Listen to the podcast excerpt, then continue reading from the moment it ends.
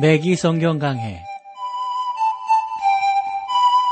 Thru the Bible 제공으로 창세기부터 요한계시록까지 강해한 매기 목사님의 강해 설교를 보내드리는 매기 성경 강해 오늘도 목동제일교회 김성근 목사님께서 말씀을 전해주시겠습니다.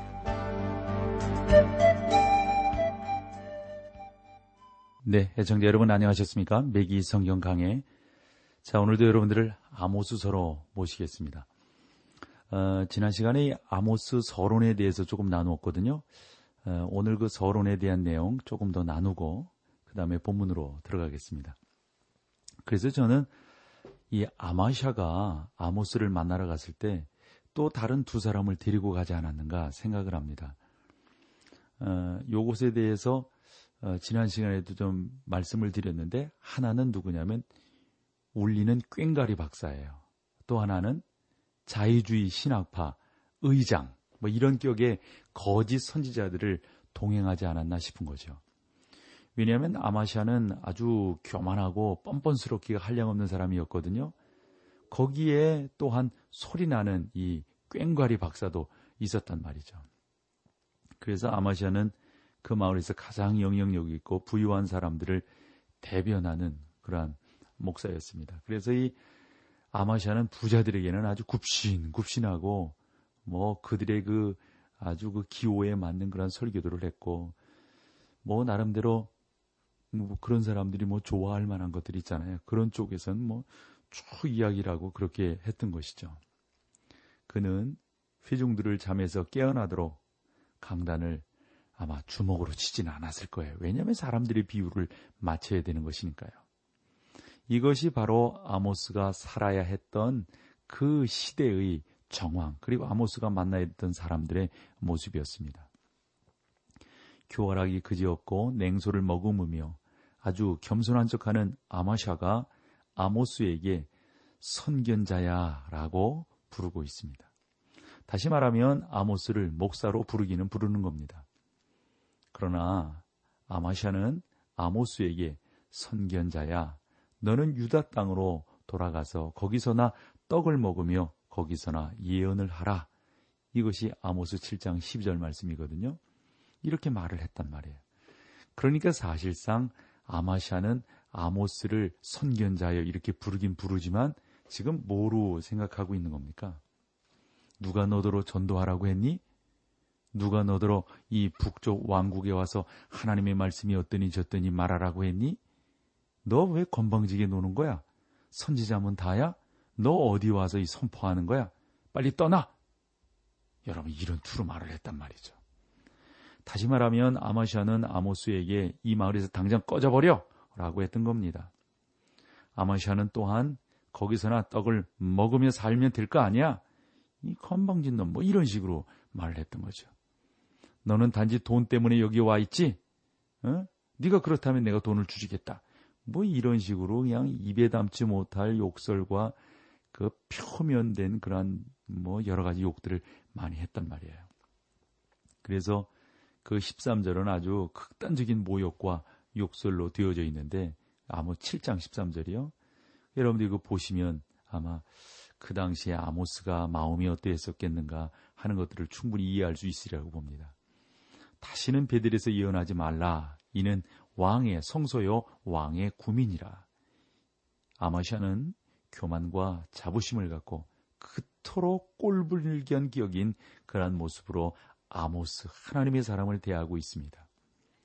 아마샤는 여기에서 상대방을 중상할 뿐만 아니라 해독을 끼치는 풍자를 구사하고 있습니다. 그는 사실상 아래와 같이 말을 한 겁니다. 기억해라. 너는 여기 베델에서 큰 교회 곧 왕의 궁에서 설교해 왔는데 너는 왕의 성소에서 지내왔지만 왕은 너에게 만족을 받지 못하였다. 너의 메시지가 왕을 불안하게 만들었다. 실상 너를 싫어하는 사람들이 아주 많다. 너는 아주 요령이 없는 사람이다. 너는 그들에게 아첨하지도 않고 칭찬하지도 않았다. 또 부자나 영향력 있는 사람들을 무시하였다. 너는 버릇이 없다. 너는 항상 우순 이야기만 하고 다닌다. 너는 설교의 품위를 떨어뜨린다. 너는 강단을 주먹으로 칠 뿐 우아한 제수처를 구사할 줄 모른다. 너는 또한 목소리가 우렁차지도 않다. 너는 설교와 과정을 수료하지, 수료해야 한다. 너 더 배워야 한다. 더 공부해야 된다. 또한 너는 최근에 나온 바알이 어? 어? 그 뭐 뭐 그런 이거 요, 요 근제에 나온 신학 서적들 있잖아요. 뭐 그러한 책도 너는 읽어보지 못했니?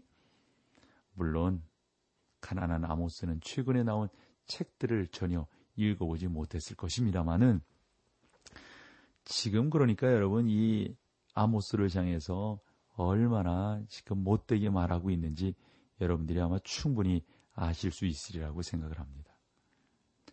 저는 이 위대한 하나님의 선지자 곧 하나님의 심판과 의를 선포했던 선지자의 답변에 여러분이 귀를 기울이시기를 바랍니다.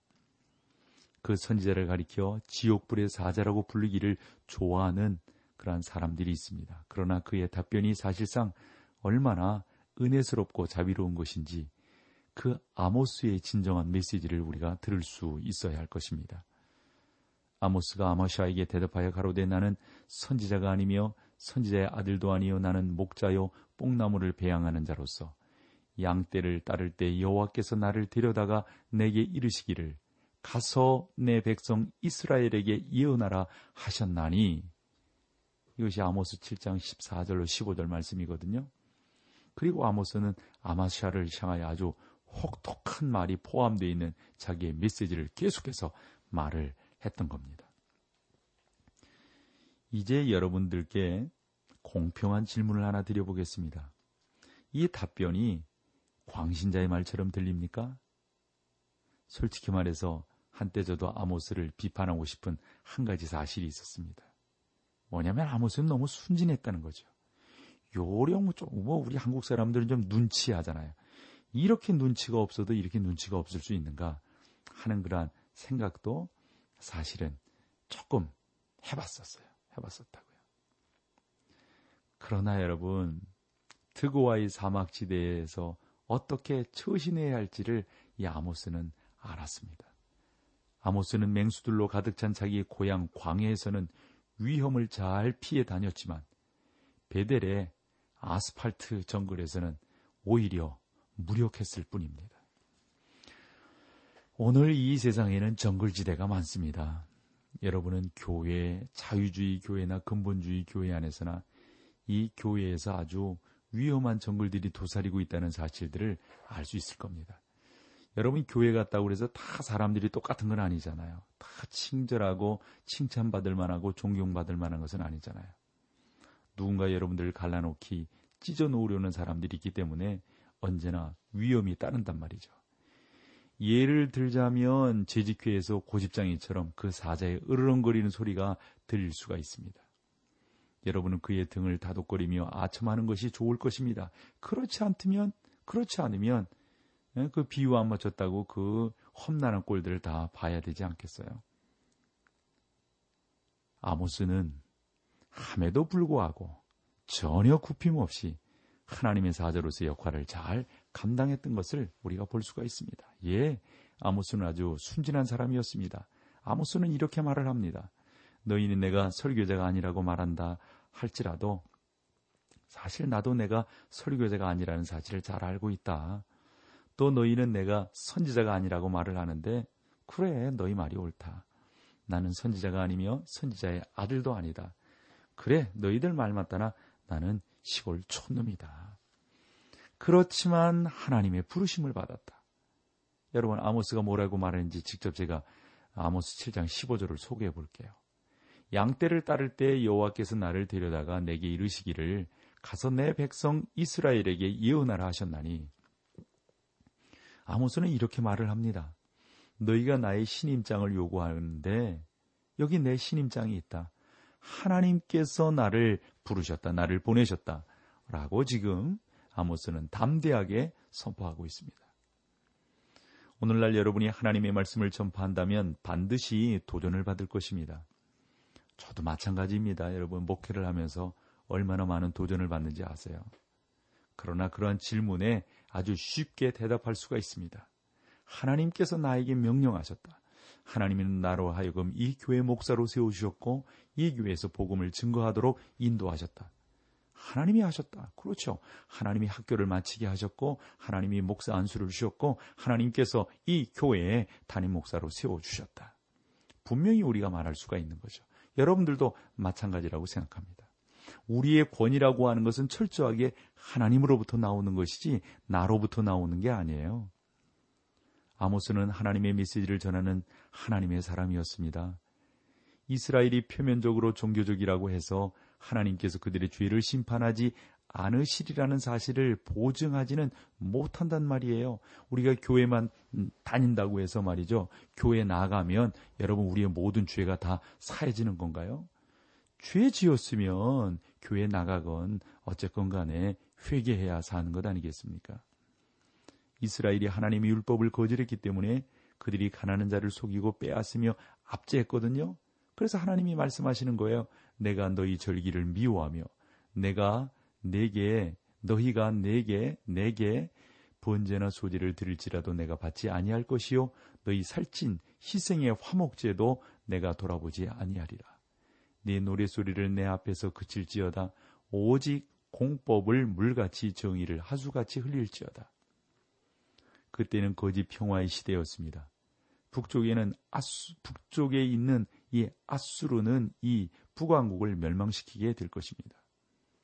이스라엘은 그 사실을 무시하려고 했으며 계속 평화를 말합니다. 그러나 아모스는 이렇게 말을 했습니다. 보라, 주 여호와 내가 범죄한 나라에 주목하여 치면에 멸하리라. 아모스는 하나님께서 죄를 심판하려 하신다는 사실을 분명하게 경고하고 있음을 우리가 보게 됩니다. 자, 여기서 우리 찬송 함께 하시고 계속해서 말씀을 나누겠습니다.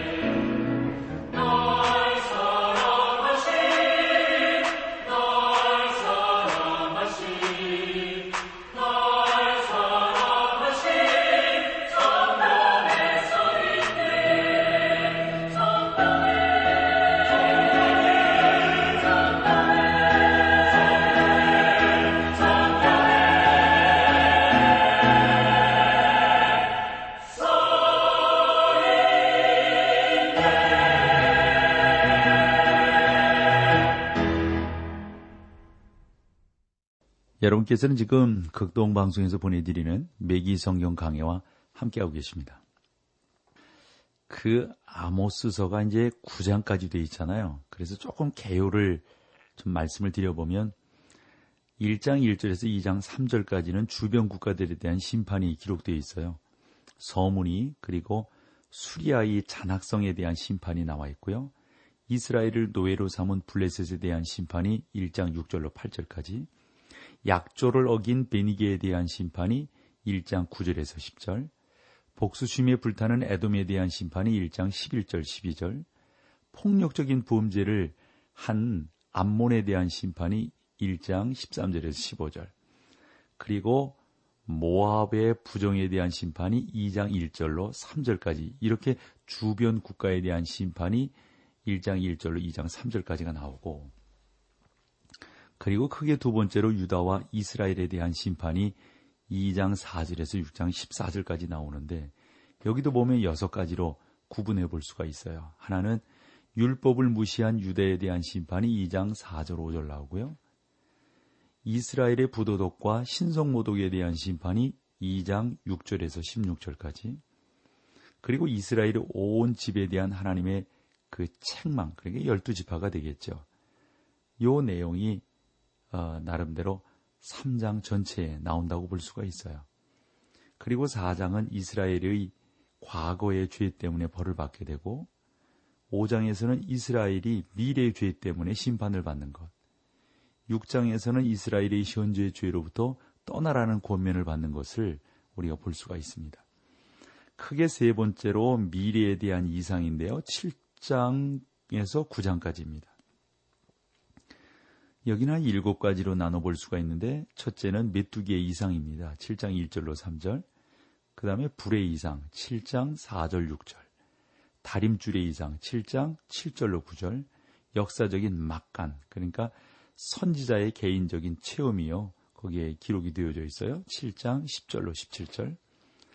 그리고 8장이 여름 실과 광주리의 이상입니다. 이것이 아모스 그 어, 서에 있어서 아주 독특한 내용이라고 볼 수가 있죠. 그리고 9장 1절로 10절이 온 세계에 흩어지는 이상이고 마지막으로 9장 10절 11절로 15절이 전 세계적으로 그 왕국이 다시 모여 회복되는 이상을 아모스가 보게 되는 것입니다.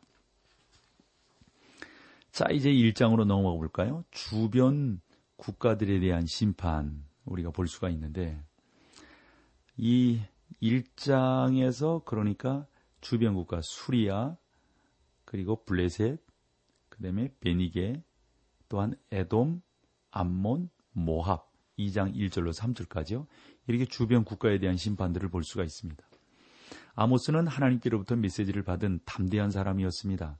아모스가 북왕국 이스라엘의 베델에 처음 등장했을 때뿐만 아니라 오늘날도 그를 모르는 사람들이 아주 많지요. 그래서 아모스서가 상당히 생소해요. 그래서 아모스 2장 7절 찾겠습니다. 그러면 한참 찾잖아요.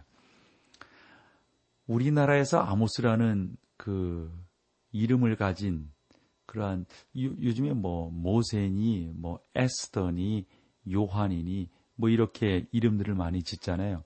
아모스라는 그 이름을 가진 제 신학교 때 그 한 사람도 저는 보게 되었는데 어, 나름대로 이 아모스라고 하는 사람이 이렇게 아주 아주 그 시대에서는 아주 시규했던 것이죠. 왜냐하면 지난 세대에 어, 나름대로 이러한 아모스라고 하는 독특한 인물을 이스라엘 사람들이 만나보지 못했기 때문입니다. 사실상 우리는 성경의 아모스 시대를 호세아 시대와 연결시켜야만 아주 좋은 성경적 해석을 할 수가 있어요. 왜냐하면 그 두 선지자가 동시대의 선지자였고 서로 알고 지냈을 거라고 생각하기 때문입니다.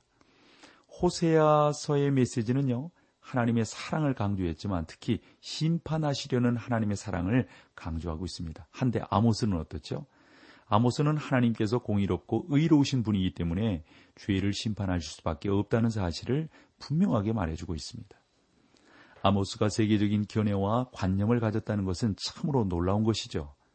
아모스는 먼저 죄에 물든 이스라엘 주변 국가들을 향해서 외쳤습니다. 아모스는 당신의 세계적인 강대국들을 향해서 말을 했습니다. 그 사실 자체는 특별한 일은 아닙니다. 아모스 이후에 선지자들 이사야, 에레미야, 에스겔 그리고 다니엘 뭐 이런 사람들도 다 강대국을 향해서 외쳤지 않습니까?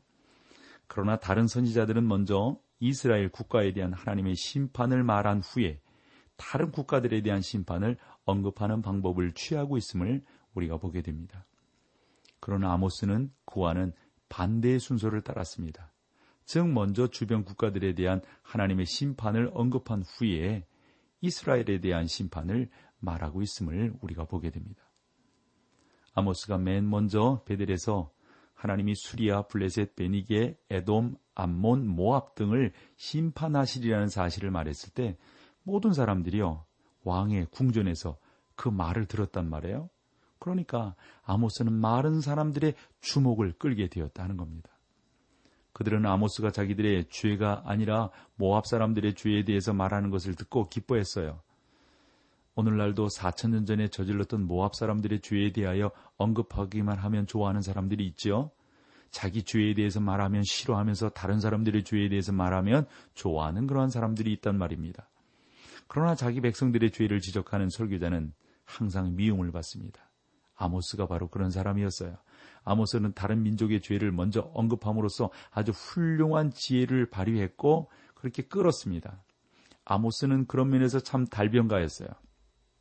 비록 아모스가 광에서 나온 시골 설교자였지만 아주 뭐 그 영문학에 있어서는 섹스피어를 뭐 상당히 중요하게 생각하지 않습니까? 아마 그런 면에서 볼 때 이 아모스 성경은 문학적으로도 조금 더 손색이 없는 그런 성경이란 말이죠. 그리고 나서 이스라엘의 아, 현재의 죄와 미래에 대한 죄를 쭉 지적을 하게 되니까 사람들이 너무너무 싫어하게 되었던 겁니다. 자, 1장 1절로 가볼까요? 유다 왕 우시아의 시대 곧 이스라엘 왕 요아스의 아들 여로보암의 시대의 지진 전 2년에 드고와 목자 중 아모스가 이스라엘에 대하여 묵시를 받은 말씀이라. 곧 이스라엘 왕 요아스의 아들 여로보암의 시대. 여러분 이것은 여로보암 2세를 말하는 거죠. 어, 우리가 지난 어, 오래전에 음, 아, 그 얼마나 됐을까요? 우리가 스가랴서를 좀 나누었어요. 그 스가랴서. 그러니까 이 스가랴서에 대해서 역사가 요세푸스의 의견을 따르면 여기 아모스 1장 1절과 스가랴 시대 이러한 그 지진은 웃시야 통치 때 있었다. 이렇게 설명하고 있는 것을 보게 됩니다. 그러니까 중요한 것은 이 사건이 아모스가 호세아의 통, 호세아와 동시대 인물이라는 사실을 우리 가운데 충분히 밝혀주는 내용이다라고 보는 겁니다. 호세아는 처음 선지자들 중에 하나요 북왕국 이스라엘에 대한 선지자였다 하는 겁니다. 1장 2절로 가보실까요? 저가 가로되 여호와께서 시온에서부터 부르짖으며 예루살렘으로부터 음성을 바라리니 목자의 초장이 애통하며 갈멜산 꼭대기가 마르리로다. 저가 가로되 여호와께서 시온에서부터 부르짖으며 이것은 여러 가지로 보아서 아주 비유적이고 찬란한 표현입니다. 여러분은 요엘도 이러한 표현을 사용했던 사실을 기억하실 겁니다. 아모스는 자기 메시지를 이러한 방식으로 외치기 시작했습니다. 아모스의 메시지는 주변에 있는 국가들에게 임할 하나님의 심판을 말해줍니다. 목자의 초장이 애통하며 갈멜산 꼭대기가 마르리로다. 가뭄과 기근이 이 땅에 임했던 것이 틀림없습니다. 그 기근은 온 땅에 두루 미쳤습니다. 사랑하는 여러분, 우리가 이런 말씀들을 보면서 하나님께서 어떻게 당신의 백성 속에 역사하고 계시는가 하는 것들을 좀 더 주의 깊게 보는 것이 참으로 중요하리라고 봅니다. 자, 오늘 여기까지 하죠. 함께 해주셔서 고맙습니다. 매기 성경 강해 지금까지 Thru the Bible 제공으로 창세기부터 요한계시록까지 강해한 매기 목사님의 강해 설교를 목동제일교회 김성근 목사님께서 전해주셨습니다. 이 시간 방송 들으시고 청취 소감을 보내주신 분께는 나침반 출판사에서 신앙서적을 보내드립니다. 청취 소감을 남겨주실 분들은 극동방송 홈페이지 매기 성경 강해로 들어오셔서 사연을 남겨주시거나 문자로 참여하실 분들은 한 통에 50원의 유료 문자 샵 1069, 샵 1069번으로 보내주시기 바랍니다. 매기 성경 강해 오늘 순서를 마칩니다.